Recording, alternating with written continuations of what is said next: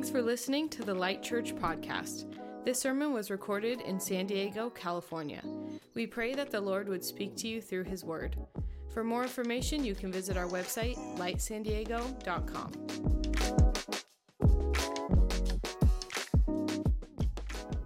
Before we dive into the message, uh, I wanted to take a moment and let you know that uh, our, our goal and ultimate vision and mission for us gathering on Sundays and us being a church is that you and I, in, as individuals and collectively, would be formed more and more into the image of Jesus, the person of Jesus. And so there's different things that we do to help form and shape us rhythms, habits, some of those look like when we gather and we sing these songs and when we pray together. Even what you just did is intentional to build relationship and to get outside of maybe the relationships you might know to help build community. One of those disciplines is the, the discipline and the practice of giving or the practice of generosity. It's one of the ones we see all throughout the scriptures in the Old and the New Testament as something that God continues to invite his people into to look different than the world. And that when we engage in giving and generosity, a few different things happen. One, we change. And secondly, the world around us changes. We change because it helps us release the grip on our lives when it comes to finances and materialism. It reminds us that God is our provider, He's our Father, and so there's something radically that transforms in us when we engage in this practice. And secondly, what God then does with that, similarly to the five loaves and the two fish, is He takes what we give and He does more with it than we ever could imagine. He helps bring redemption and helps tell a story of shalom and peace in the world. And so I just want to let you know that this all exists not just because people volunteer and serve and prepare, but because people give that we set the table is kind of an analogy that we like to use for people to be able to come and hear about uh, to hear about Jesus, but also that we're able to set the table in our apartments and in our homes for people to come and gather. That we're able to set the table for our partnership in Mexico, for those in our community who maybe not have access to the resources that we have. And all of this is because God's people respond like Him. So I wanted to just let you know that if you have not done that before, that's not been a part of your worship, a part of your spiritual journey, I'd highly encourage you to do that. And if you are a follower of Jesus, and maybe this at one point was a part of your discipline, and maybe it's kind of fallen off or something that's kind of in the back of your mind, I would encourage you to re engage that. Again, as a, as a part, as an act of faith. And then for us as a community, just to be able to do that. And there's a few ways you can do that. I think there might be a giving slide if we can pull up. Um, you can go to our website. There's a generosity box in the back. These are all ways that we can engage that. Um, I know even around this time, uh, generosity specifically stirred up within me because we're around the incarnation of Christ, the giving of his son to earth. And so I just want to just take a moment before we dive into the message and just pray that we as a community would continue to be those who follow Jesus in our generosity, not just with 10%, but with all of it. Say, Lord, all of it's yours. And that we would live in such a way that honors God with it. Would you just bow your heads with me? Father, we thank you so much that when we talk about generosity, there's no act or response that would ever equate to what you've given to us. The generosity is first and foremost something that we've been recipients of. And Father, I ask that as a church of people who are trying to see our lives become aligned with the person and the kingdom that you bring, Lord, I pray that we would increase in generosity. Lord, we would increase our trust of you. Lord, that we would increase our ability to reach outside of these walls in terms of bringing hope and redemption to the world around us. So, Lord, would you take what we give? We do it joyfully, we do it as an act of trust. And would you go and take and expand that in a way that only you can? In Jesus' name, amen. Amen. Um, also, you'll notice as you're leaving, there is a card. If you would like to give specifically to the building that we are renovating. Just a quick update. We'll be doing a dinner in January or February just to kind of let you in on the full scope. But that building is purchased, it's owned. There's no mortgage on it. Um, $3 million have already been raised to renovate that building. And there's an additional $3 million that we're wanting to raise to complete it. And so, even as you're thinking about giving or end of the year, and you see God stirring in your heart, specifically if you are able to go over and join us, um, that that's something you can do now, throughout the year. We continue as a community, both Encinitas and downtown, to see God just put a flag in the soil of downtown San Diego to bring his light, love, and redemption to all around us. So I want to let you know that's available as well. Well, we're in a series right now, our Advent series, and Advent are the four Sundays leading up to Christmas called Wonder. And the idea is that we would have wonder re engaged in our hearts. And it's just, just a question to stir you up. When's the last time you experienced wonder? When's the last time you saw someone experience wonder? You might even think about a kid in your life, your own child or niece or nephew, because they're, they're the experts at wonder, aren't they? Like they're, we are just, we're studying how children easily evoke wonder. Um, I, don't know about you, the, sometimes the favorite people in my life are the ones who live in a perpetual state of wonder. They're excited about the beauty and the awe of life. It's one of the reasons I like to hang out with Pastor Brian. I don't know if you've hung out with him very much, but this guy lives a wondrous life.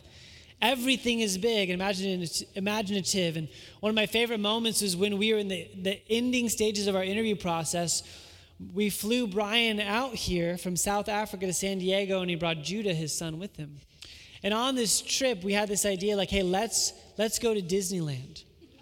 Because he, he was just saying, like, in South Africa, to go to Disneyland is someone's like once in a lifetime trip. It's your life savings. You you just go all in. You do this, and so to not only for Brian but for Judah just to come and bring him to Disneyland was like this this really exciting idea. Uh, exciting idea, and so we're like, we're excited to go to Disneyland. I'm always excited to go to Disneyland, but I've, I've been a few times in my life. My kids have been a few times in our life, and it's always wonders. It's always amazing. But there's something different about bringing someone who had a high level of anticipation, right? That this high level of like we've never seen this before, and specifically the, the new Star Wars land, right? So we walk in there, right? And, and you see this little boy just looking around this entirely new world, right? Going on Rise of the Resistance is coming out, mind being blown so much he can't help but scream. I'm talking about Brian, not Judah, right? I'm just just overflowing with wonder. And as I was getting ready for this for this sermon, I was thinking about that question. I, have been thinking about people who have tutored me in wonder. And I was thinking about that moment. I was thinking about that day of just so much new, so much big and grand and beautiful being exposed. But all of that was compounded because of a season of waiting, a season of expectation.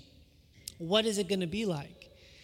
And that there's something that when we don't know how to wait and expect well, wonder actually begins to deteriorate. But as people, when we actually pay attention to the longings of our hearts, it provides greater potential for wonder to actually erupt when those moments come. And so this has a tremendous impact on our relationship with God. If we are a people who are expectantly waiting for His presence, then when we encounter the presence of God, it evokes something in us. And what's beautiful is that we have access to God all the time. Advent reminds us of that. So, three things we want to present to you this morning. And this is what Advent represents. We're going to do this in a form of back and forth prayer, a little bit of a liturgy, where we're going to say, Christ has come, which is the first movement of Advent. We're going to add one Christ is here now in this room through his Holy Spirit. And lastly, Christ will come again. And so, this is our movement this morning in our teaching, but it's also our prayer in this season. So we're going to do a little back and forth prayer. I'm going to say, Christ has come. You're going to say, Christ is here now. And then I will end it by saying, Christ will come again. Are you ready? All right. Christ has come. Christ and Christ will come again. Amen? Amen. With that, let's read our passage for this morning. If you're able or willing, if you'd like to stand to your feet for the reading of the word, we're going to pick up on a story of two individuals who are experiencing wonder for the first time. Mary and Joseph, after 40 days, are bringing Jesus to the temple to be dedicated. And as they do it, they encounter a man named Simeon and an older woman named Anna, and their observation of who Jesus is is what we're going to be focusing on this morning. This is from Luke chapter 2, starting in verse 22. When the time came for the purification rites required by the law of Moses, Joseph and Mary took him to Jerusalem to present him to the Lord. As it is written in the law of the Lord, every firstborn male is to be consecrated to the Lord, and to offer a sacrifice in keeping with what is said in the law of the Lord a pair of doves or two young pigeons. He's quoting Leviticus chapter 12. Now there was a man in Jerusalem called Simeon, who was righteous and devout. He was waiting for the consolation of Israel, and the Holy Spirit was on him. It had been revealed to him by the Holy Spirit that he would not die before he had seen the Lord's Messiah. Moved by the Spirit, he went into the temple courts. When the parents brought him in the child Jesus to do with him what the custom of the law required, Simeon took him in his arms and praising God said, Sovereign Lord, as you have promised, you may now dismiss your servant in peace for my eyes have seen your salvation, which you have prepared in the sight of all nations, a light for revelation to the Gentiles and the glory of your people Israel. The child's father and mar- mother marveled, or in other words, they had wonder at what was said about him. Then Simeon blessed them and said to Mary, his mother, This child is destined to cause the falling and rising of many in Israel and to be a sign that will be spoken against, so that the thoughts of many hearts will be revealed, and a sword will pierce your own soul too. There was also a prophet, Anna, the daughter of Penuel, and the tribe of Asher. She was very old wouldn't you love that to be like your thing in the Bible? She was very old. She had lived with her husband seven years after her marriage and then was a widow until she was 84. She never left the temple, but worshiped night and day, fasting and praying.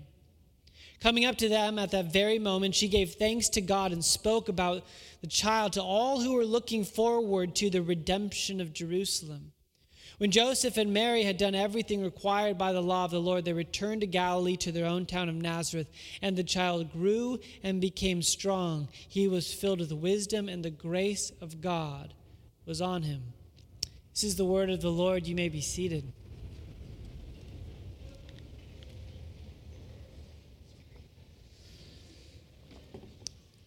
Christ has come. Christ is here now and Christ is coming again. This story emphasizes all three of those themes. The first one is that Christ has come. It's looking backwards at years, centuries, millennia of prophecies that someday Israel would see a deliverer, would see someone come and to set things right and it was with that anticipation that Israel moved through different moments of history, both good and bad, during monarchies and during oppression. At this point in Israel's history, they've undergone the oppressive rule of Assyria to Babylon to, Ber- to Persia to Greece, and now they're underneath the Roman Empire. Things are not looking good for Israel. And the longer they wait, the more oppression they feel, the more the prophecies are turning up the volume. People's anticipation and expectation for this ruler like Moses or like David was at an all time high. This story finds itself in the temple. Now, the temple is a, a phenomenal archaeological, I'm architectural feat that was accomplished by Herod the Great. You can still go to Israel today, and what you will see oftentimes is on the base level, the limestones are what were built over 2,000 years ago.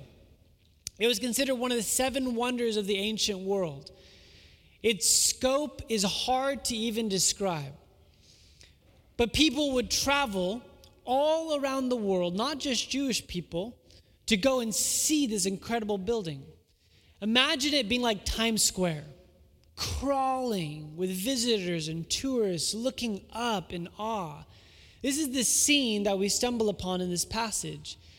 It's not it's no longer a quiet little manger scene tucked away in Bethlehem. You are now in the center of that region's metropolis, surrounded by people buying and selling and sacrifices, surrounded with, with sights and sounds and smells of, of the religion of the Israelite people. And Joseph and Mary have a 40 day year old, 40 day old, not year, 40 day old baby that they're traveling from Bethlehem north up to Jerusalem and they're making their way through the crowds and they find their way and they they go and they start the sacrificial process. In Leviticus chapter 12 it says the firstborn son will come 40 days after and you would buy a lamb. And that lamb would be bought and it would be sacrificed and he would be consecrated set apart for the Lord. And then there's this tagline in Leviticus says, If you cannot afford a lamb, you may buy two birds to sacrifice in its place.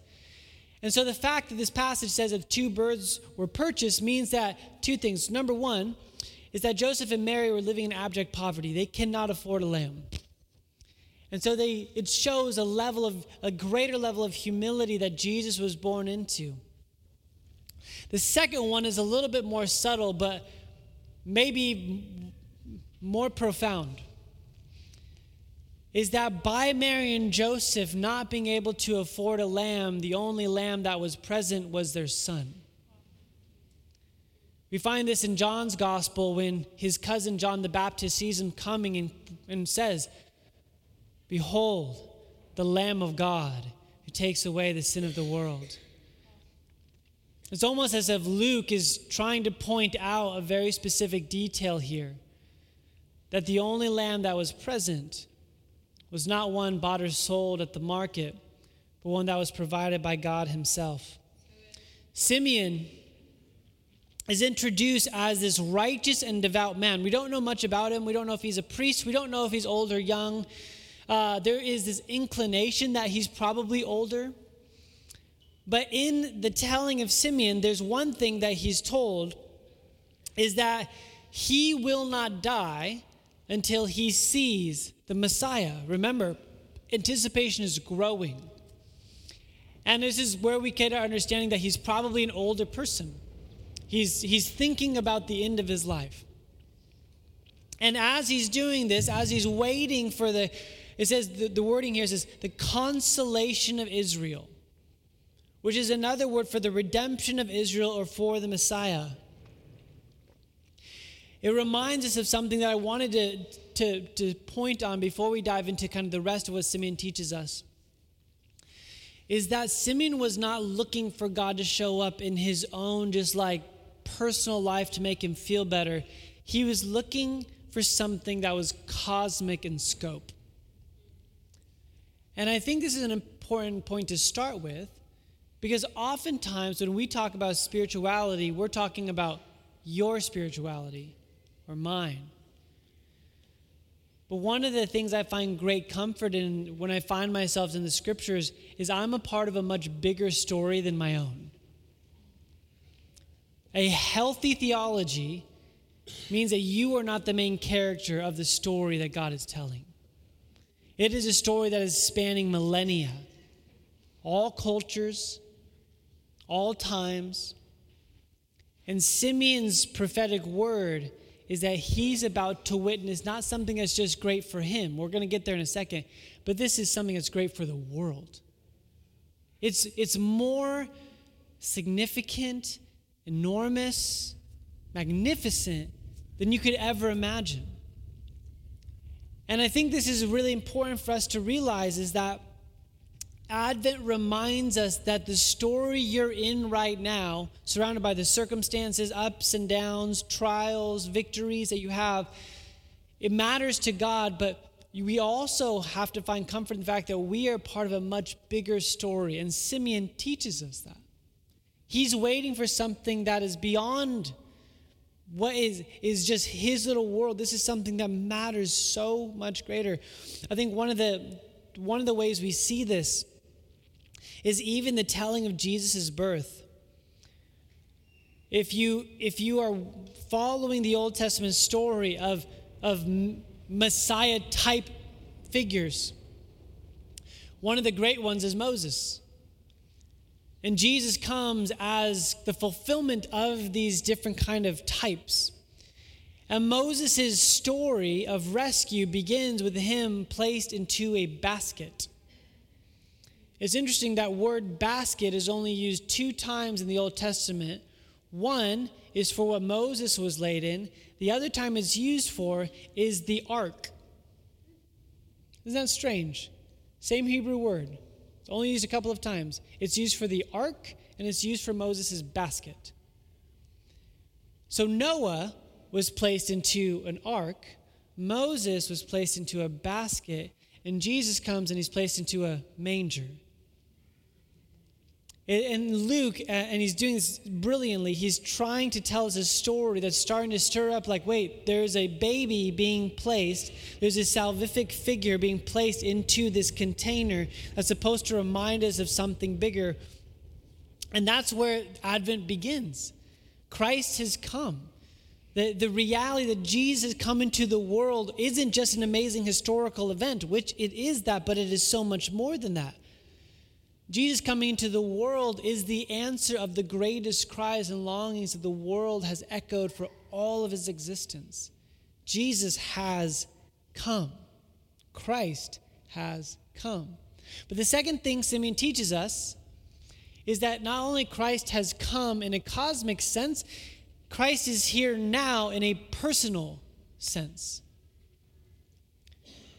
I love that it talks about Simeon's posture. He says he was waiting for the consolation of Israel. And the Greek word here is pseudekomai, and it's this active verb. It's I think a lot of times when we hear the word waiting, it kind of like means that you're kind of like sitting back, twiddling your thumbs. It's passive. But for Simeon, this word is active. His waiting is participatory. There's something in, he's engaged with. The reason he showed up in the temple courts at that moment was the Holy Spirit prompted him. His waiting involved his own actions.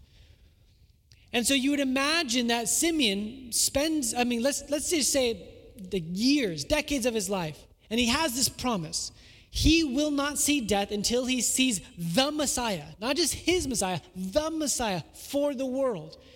And you imagine him walking into the temple every single day. And the first, uh, you get that prophetic word. Imagine like two days in, you're like pumped. You're like, oh man, this is going to be great.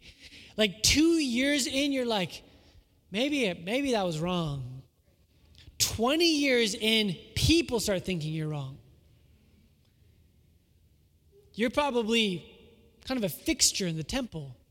There's Simeon again, wandering around, looking for the Messiah.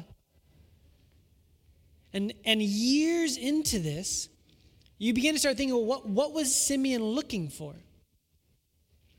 He most likely would have been looking for a militaristic leader, someone coming in with an entourage, maybe, maybe a priest, someone with religious authority, someone with influence. He's looking for someone he would have been like, oh, this, this is it. And then all of a sudden, Joseph and Mary come in with the baby, and the Holy Spirit whispers to Simeon, This is him.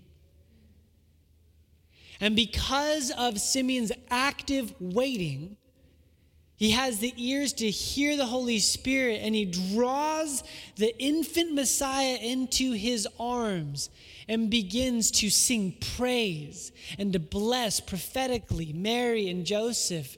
And this beautiful, it's, it's the fourth song of, of the Nativity story, and he just, just breaks out in our preaching meeting, this being I was given a devotional by Mark Slomka, and I was reading through it. It's so profound, just talking about Simeon, what he would have rep, what he would have been feeling. I want to read you an excerpt from it.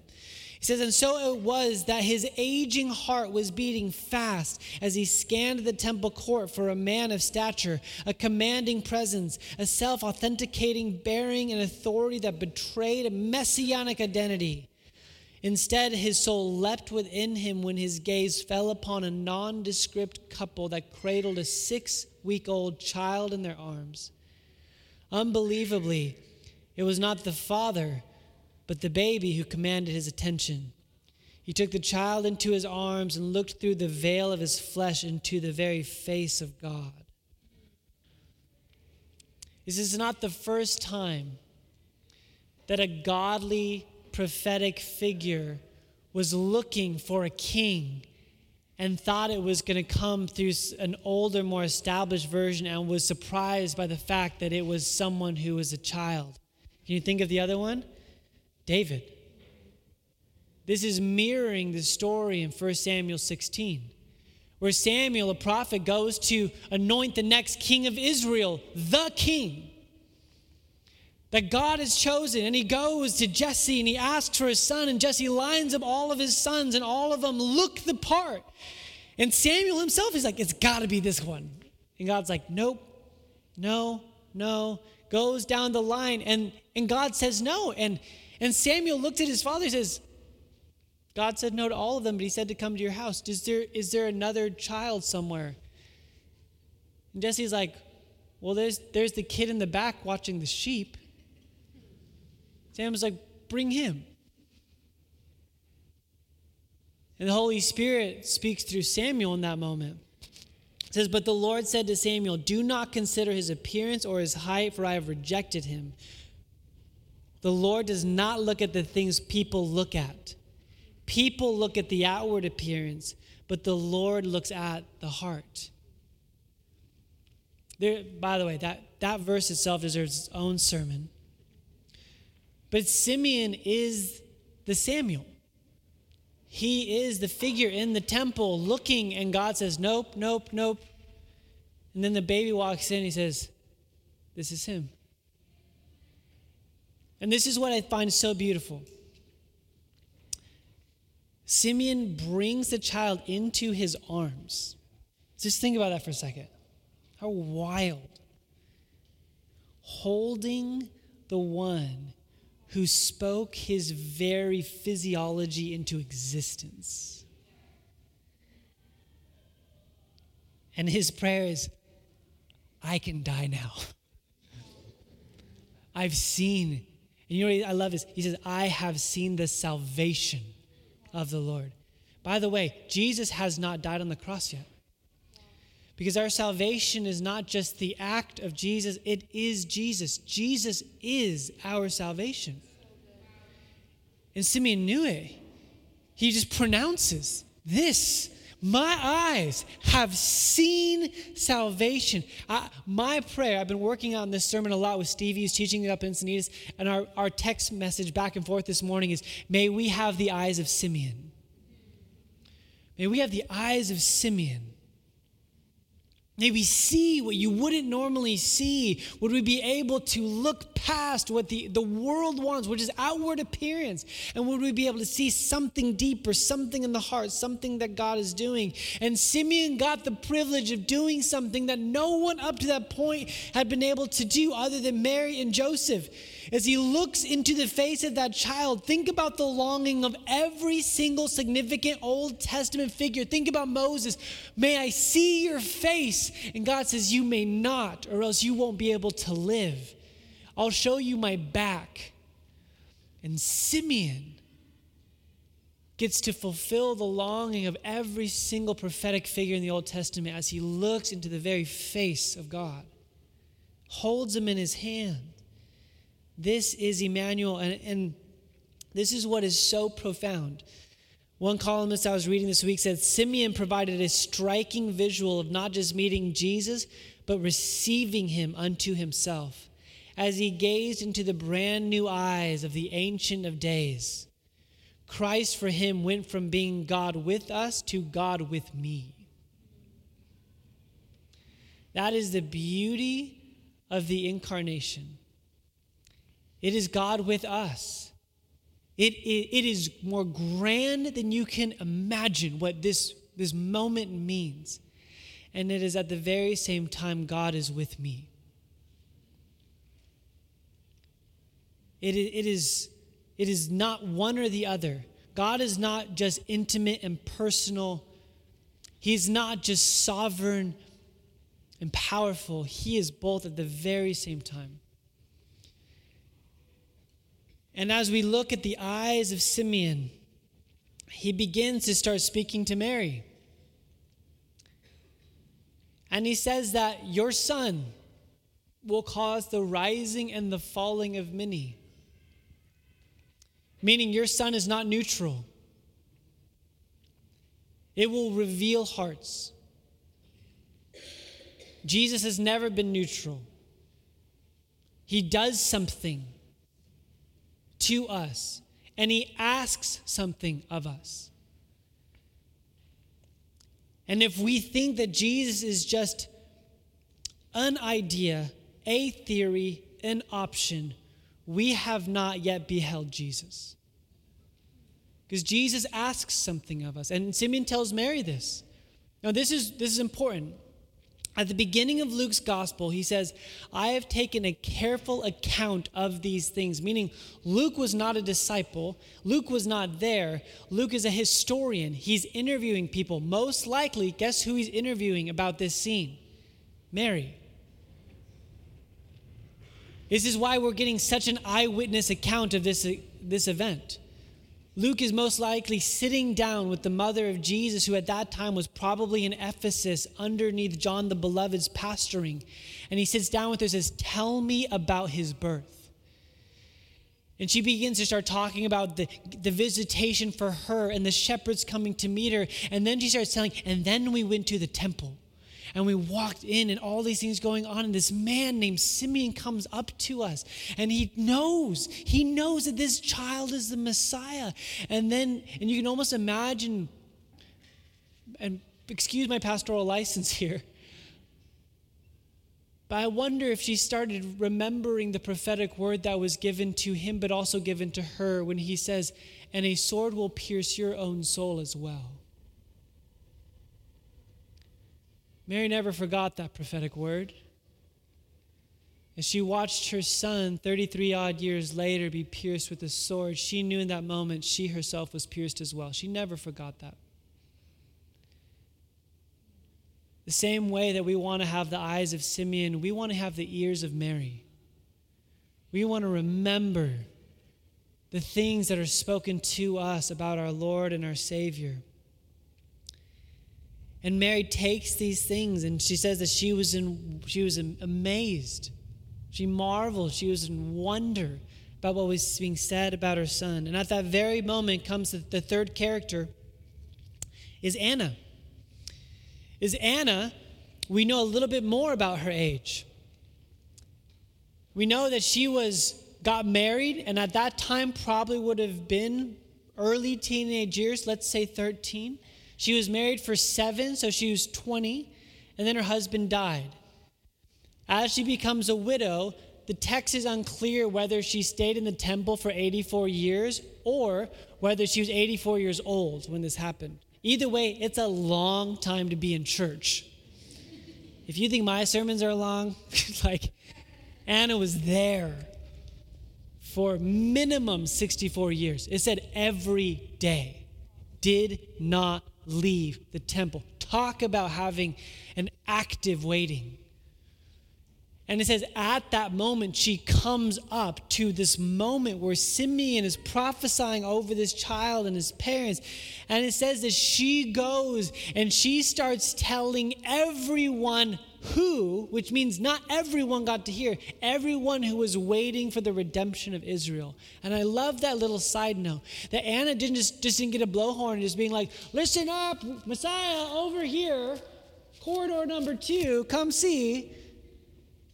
She knows who's been waiting for the redemption of Israel, and she goes and tells them, He's here.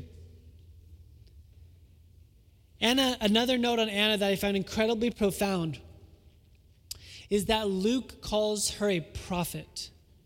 The Mishnah, which is a Jewish commentary, only identifies seven different women prophetesses. Anna's one of them. So, by Luke calling Anna a prophet, I want to keep in mind what's happening in the timeline of history of Israel at that moment. It says that they had been without a prophet for 400 years. And then there's Anna. Never thought about that before. Anna is the prophet who breaks the silence. And I'm, I'm amazed this year more than ever at what a prominent role women play in the Nativity story. It's Mary, not Zechariah. In the genealogy, it's Rahab and Ruth and Bathsheba. In the temple, Simeon, we don't even know what he does, but Anna, we know, is a prophetess. Like, what, what, what significance that Luke is giving to these female figures in, in, a, in a time in history that was high on patriarchy and low significance for women's role. But here is this woman, Anna, who, for all of us, again, is a hero for so many reasons. Think about this you're 20 years old, your husband dies, and you have a few options here. Not many, but you have a few. We don't know much about Anna, but we know she's from the tribe of Asher, who was the most affluent tribe at that time. They were affluent because they were the ones who sold oil. We know her father's name, which probably wouldn't have been a prominent figure in that time, Penuel. And so there's she had an option at that time to do one of two things. One, she could have went back to her family of origin and probably would have been very well taken care of. She was young enough that she probably would have been remarried to someone else in the family who would have welcomed her in to be a part of their family. But she had another option where she could have been so racked with grief that she could have spent the entire life trying to work through that pain. And in the midst of all of those options, she says, I'm going to go to the temple every single day. That is my life. My life from here on out is I will fast and pray and worship in the temple. By the way, she was not even allowed into the inner courts of it, but that didn't bother her. She was there, and because of her dedication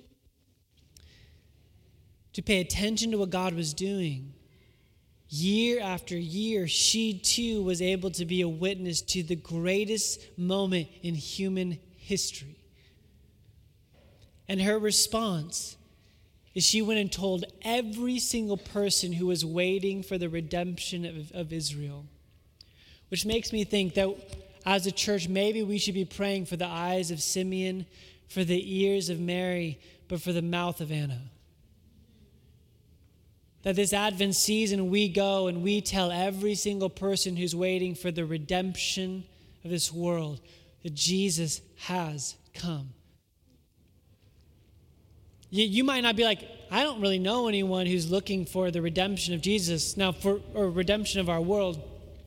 For those of us who follow Jesus, we know that that comes in fullness the moment Jesus comes back. That's the third movement of Advent. Christ is coming again. There's a longing. There should be this dissatisfaction. There should be this awareness that the world is not as it should be, and that doesn't shock us because we're still waiting for his return. Um, but this would be my encouragement to you. Don't take this so literally that you're just looking for people who are looking for the second coming of the Messiah to talk about Advent to. My inclination is this if you know any certain person in, in your sphere of influence in your world who is waiting for redemption, period, they may not know it, but they're waiting for Jesus. If their life is not as it should be, they may not know it, but what they're waiting for is not just a change of circumstances, what they're waiting for is Christ. And if you ever encounter someone, or if you're here this morning and you're like, life is not how it should be, there is brokenness in me or around me, circumstantially, physically, financially, there's something that's out of order. What you're waiting for is what the Jewish people call shalom. Everything placed back in its right order. And that word shalom is peace. And the prophecy about Jesus is he is our Prince of Peace. He is what put things in their order. And he inaugurated that at his incarnation, crucifixion, resurrection, but that will be fulfilled at his second coming. And so, as a church, we join in with the saints and with the Holy Spirit, it says in Revelation, when we say, Come, come again. We're waiting like Anna. We're waiting like Simeon. We're thankful you've come, but we're saying, Would you come again? And in the meantime, may we have the eyes of Simeon, that we would see you here among us right now in this very moment. And that we would be able to profess like Anna to the world around us who understands that there is something wrong and broken in the world, that there is an answer and He's coming and He's coming soon. And the reason why I, my own heart has been stirred this week is I, I have found myself surprised at how often I'm not thinking about the second coming of Christ. When for the early church, 2,000 years ago, it was always at the forefront of their minds. Read the epistles, it's in all the letters. He's coming soon. One of the reasons I believe the early church was so effective was not because they had all these charts and graphs to figure out when he was coming, but they just lived like they knew he was. That is our example. Jesus is coming. My friends, can I say this again to you? Jesus is coming, and he's coming soon. And he's coming soon just the same way that he came then. He's looking for those who are looking for him. May we be a people whose hearts are living in active anticipation of who He is. I'm going to invite the worship team to come join me. And as the worship team comes up, I would love to, I'd love to sing that song Alleluia again. Is that okay? And for us to, to find ourselves engaging in worship, thinking about those three beautiful realities, my friends, Christ has come. He came. My friends, Christ is here now. Right now. He's not here in this room because there's a worship band or a microphone. He's here now because, A, He's everywhere. His Spirit is everywhere. But secondly, He uniquely dwells amongst His people as they gather together. He is in our midst. And thirdly, my friends, He's coming again. He's coming soon. May we live in a response to Advent. Would you stand to your feet with me? Father, we thank you so much for the gift of your Son Jesus, we give you glory and praise that you have come. You are here now through your Holy Spirit, and you will come again. May we have the eyes of Simeon and the ears of Mary and the mouth of Anna. Lord, I pray that we live in active waiting and anticipation that would stir up wonder in our hearts. Re enchant our hearts this morning. Jesus, come and make us alive. Breathe on us, Holy Spirit. In Jesus' name we pray. Amen. Thanks for listening to the Light Church podcast. This sermon was recorded in San Diego, California. We pray that the Lord would speak to you through his word.